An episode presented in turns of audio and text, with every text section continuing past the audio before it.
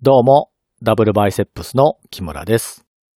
今回も前回と同じように、プラトンが書いたメノンの読み解きを行っていきます。著作権の関係から本を朗読するわけではなく、私が読んで重要だと思った部分を取り上げて考察する形式となっていますので、興味のある方はご自身で本を読まれることをお勧めします。前回はメノンとの対話が行き詰まってしまった時に、近くにこの話題について質問できるアニトスがいたので、ソクラテスは彼に意見を聞くことで行き詰まった状態を打開しようとしました。アニトスという人物は裕福な資産家のもとで育った政治家で、彼の父親は莫大な財産を築き上げた人物です。それも不正などは行わずに、真っ当な方法で大金を得ているため、彼の父親は普通の人間よりも優れていて卓越した人物と言えます。普通の人にはない優れた能力によって卓越した人物ということは、その父親はアレテを宿している可能性があります。父親がアレテを身につけているのなら、アニトスは父親からアレテを教えてもらっている可能性も出てきます。大抵の親は自分の子供が可愛いと思っていて、自分の持っているものは与えてやりたいと思うものですからね。また、それだけでなく、有り余る財産を使って教師を雇うことで、最高の教育を受けさせることも可能です。メノンとソクラテスは、アレテが教えられるものという結論にはたどり着いたけれども、実際にアレテの教師と呼べるものを見つけ出せずに行き詰まっていました。しかし、このアニュトスであれば、その答えを持っているかもしれない。そんな思いから、ソクラテスはアニュトスに声をかけました。ソクラテスは、世間一般では、アレテの教師と呼ばれているソフィストという職業があるが、アレテを身につけたいのであれば、彼らの元で学べば良いのではないかと尋ねます。これに対してアニトスは彼らと関わっても良いことはない。彼らは単に嘘をついてお金を奪い取るだけでなく、間違ったことを吹き込んで人を堕落させるような奴らだから近寄ってはいけないと警告します。しかしソクラテスはこの返答が理解できません。というのも、ソフィストたちと関わった人たちを見てみると、嘘を教えられたと言って不満を漏らしていないからです。本当に悪いことを吹き込んで、関わる人を堕落させて不幸にするような人たちなら、もっと罵られていても良いし、悪い噂が広まっていて、彼らは仕事ができなくなっているはずです。ですが、実際には、彼らは数十年にもわたって仕事をし続けています。逆に言えば、数十年間弟子入り志願者が絶えなかったということになるわけです。仮にアニュトスの主張が本当だったとして、関わる人を不幸にしていく人がここまで支持される理由がわかりません。ソクラテスは、アレテを宿していて、それを他人に教える能力があるソフィストが、あえて生徒に嘘を教えて、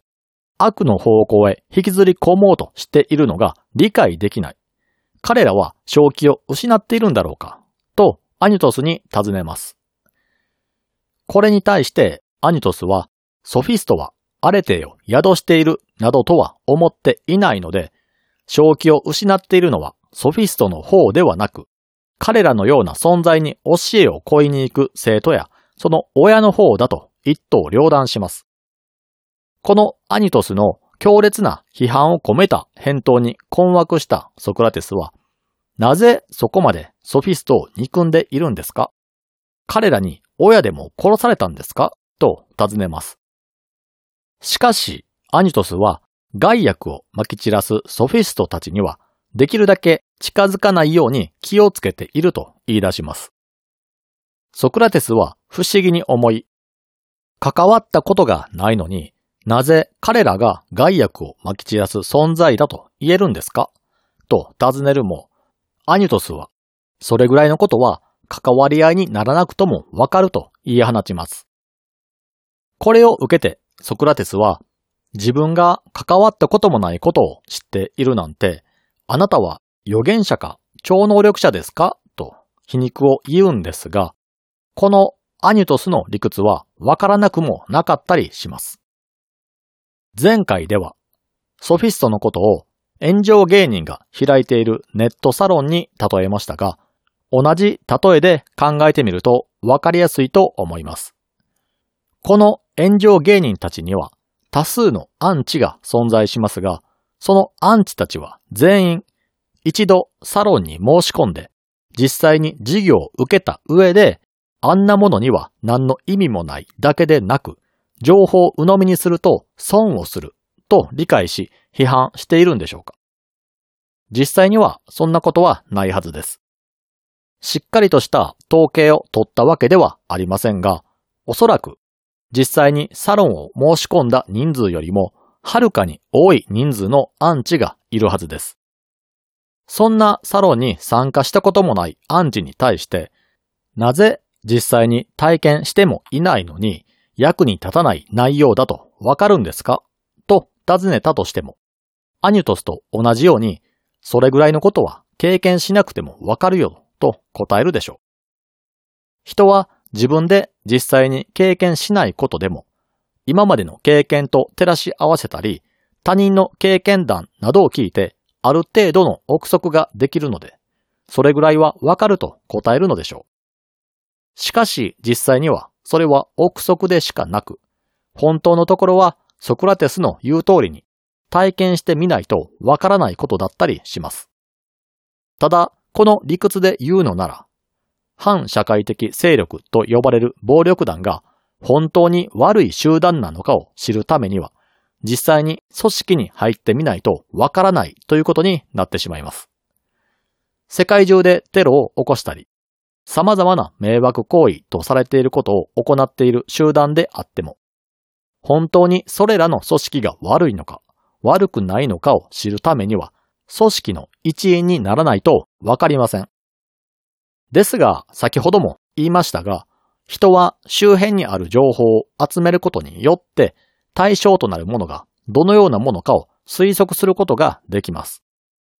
ソクラテスの言う通り、体験してみることで推測だけではわからなかった部分も見えてくるとは思いますが、体験しなければわからないという言い分も極端だとは思います。実際にソクラテスもそのように思ったのか、この部分のやりとりは深掘りすることなく、あっさりと次の話題に移ります。次のテーマは、誰の教えを受ければアレテを学ぶことができるのかというものです。これについてソクラテスが尋ねると、アニュトスは、アテナイ人であれば誰に聞いたとしても、アレテーについて答えてくれるよ。人々の意見を素直な気持ちで受け止めれば、誰でも立派な人間になれる、と答えます。この件については、プロタゴラスも、プロメテウスの神話になぞらえて説明した際に、ゼウスは、アレテーの核となるものは全人類に与えたと言っていたので、それと似たような意見とも言えます。ただ、プロタゴラスの意見では、核となるものは全員が持っているが、それを育ててアレテにするためには、持って生まれた素質や訓練が必要だと付け加えていましたけれどもね。ですが、アニュトスの主張はもっと突っ込んだ意見で、アレテなんてものは誰でも持っているし、誰でも教えられるものなんだから、特別な教師がいるわけではないとまで言っています。しかし、この意見は少し考えただけでも矛盾していることがわかります。先ほどアニュトスはソフィストに対して散々悪態をついたわけですが、そのソフィストがアテナイ市民である場合、そのソフィストはアレテを宿しているんでしょうかそれともソフィストだけがアレテを宿していないんでしょうかこれまでにも何度も言っていますが、アレテとは宿すことで優れた卓越した人間になれるという概念のことです。アレテを宿すとは善悪の区別がつき、自分が悪の道に進んでしまうような欲望を抑え込み、正義ある行動を知恵と勇気を持って行える美しい人間のことです。仮にアテナイに住むソフィストがアレテを宿している場合、そんな優れた人物が自分を慕って弟子入りを希望してきた若者から金を奪った挙句、わざと害悪があることを吹き込んで悪の道に引きずり込もうとするんでしょうか。逆に、アテナイに住んではいるけれども、職業がソフィストであるがゆえに、アレテを宿していないとするのなら、アテナイ人であるなら誰でもというのは正確な表現とは言えなくなります。つまり、アニュトスの主張は、片方を立てれば片方が立たずといった状態になってしまい、明らかに矛盾しているわけですが、その矛盾をついてアニュトスが機嫌を損ねてしまうと対話が進まないからか。ソクラテスはあえてそこは突っ込まずに対話を続けます。アニュトスによると、アテナイに住んでいる人なら、すべての人がアレテを宿しているそうなんですが、そんな中でも飛び抜けて優秀とされている人物であれば、確実にアレテを宿しているだろうと、ソクラテスはテミストクレスの名前を挙げます。テミストクレスという人物は、将軍や執政官を務めていて、アテナイをギリシャの中でもトップクラスの海軍国家に仕上げて、進軍してくるペルシャに対抗した人物と言われています。ソクラテスはアテナイに住む普通の市民でもアレテを教えることができるのなら、このテミストクレスにも他人にアレテを教える能力はあったのだろうかとアニトスに尋ねます。有名でもない、アテナイに住んでいるだけの人でもアレテを教えることができるわけですから、アニトスは当然、テミストクレスならアレテイを教えることができたと答えます。これによって、アレテイの教師はテミストクレスということが分かったのですが、ソクラテスの性格上、この意見も鵜呑みにはできないので、この答えが本当に正しいのかを吟味していく必要があります。吟味する方法として一番わかりやすいのは、彼がアレテイを教えた生徒の動向を見ていくのが良いと思いますが、残念ながら、テミストクレスはアレテの教師という職業にはついておらず、生徒もいません。しかし幸いにも彼には子供がいます。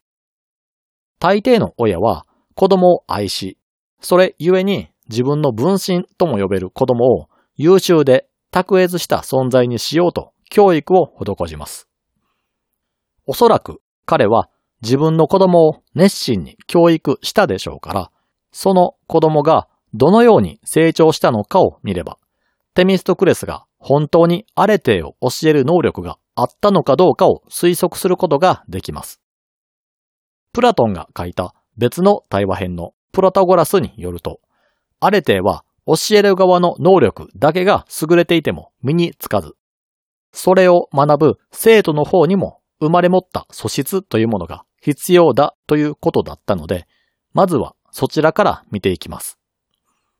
テミストクレスの息子のクレオファントスは馬術を習った際に、その才能を発揮して訓練を受けることでその能力を飛躍的に伸ばしたとされています。これからわかることは、クレオファントスという人物は無能というわけではなく、教えればそれを吸収して自分のものにする能力があることがわかります。もしかすると彼は馬術の才能だけに恵まれていた可能性というのもありますが、少なくとも人の話に耳を傾けて実践するという力は備わっていると思われるので、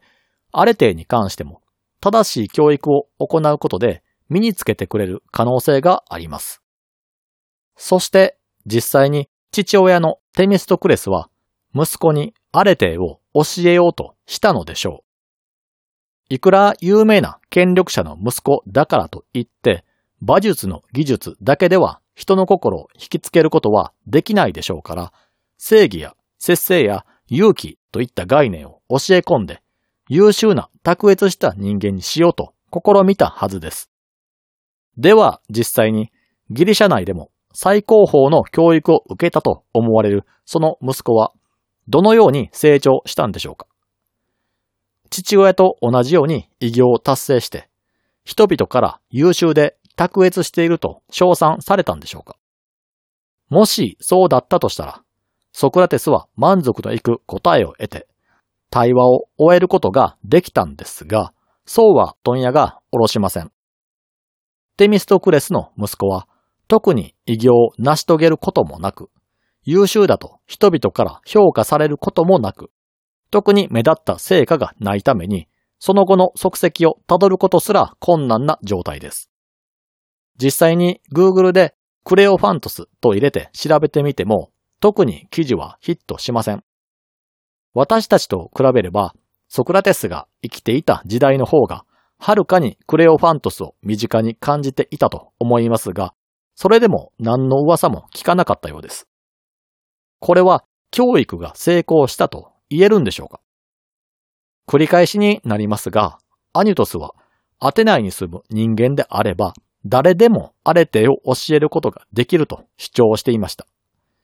そのアテナイ人の中でもトップレベルに優秀とされているテミストクレスは自分の息子を自分と同じように優れた人間にしようと頑張ったはずなのに成果は出ていません。仮に教育に成功していれば父親と同レベルには業績が知れ渡っているはずだからです。それともテミストクレスは子供の教育には熱心ではなく子供にあれては教えなかったんでしょうか幸いにもアテナイにはテミストクレスの他にもペディクレスなどの歴史上の偉人が数多くいるので、彼らの弟子や子供たちの成長を追っていけば、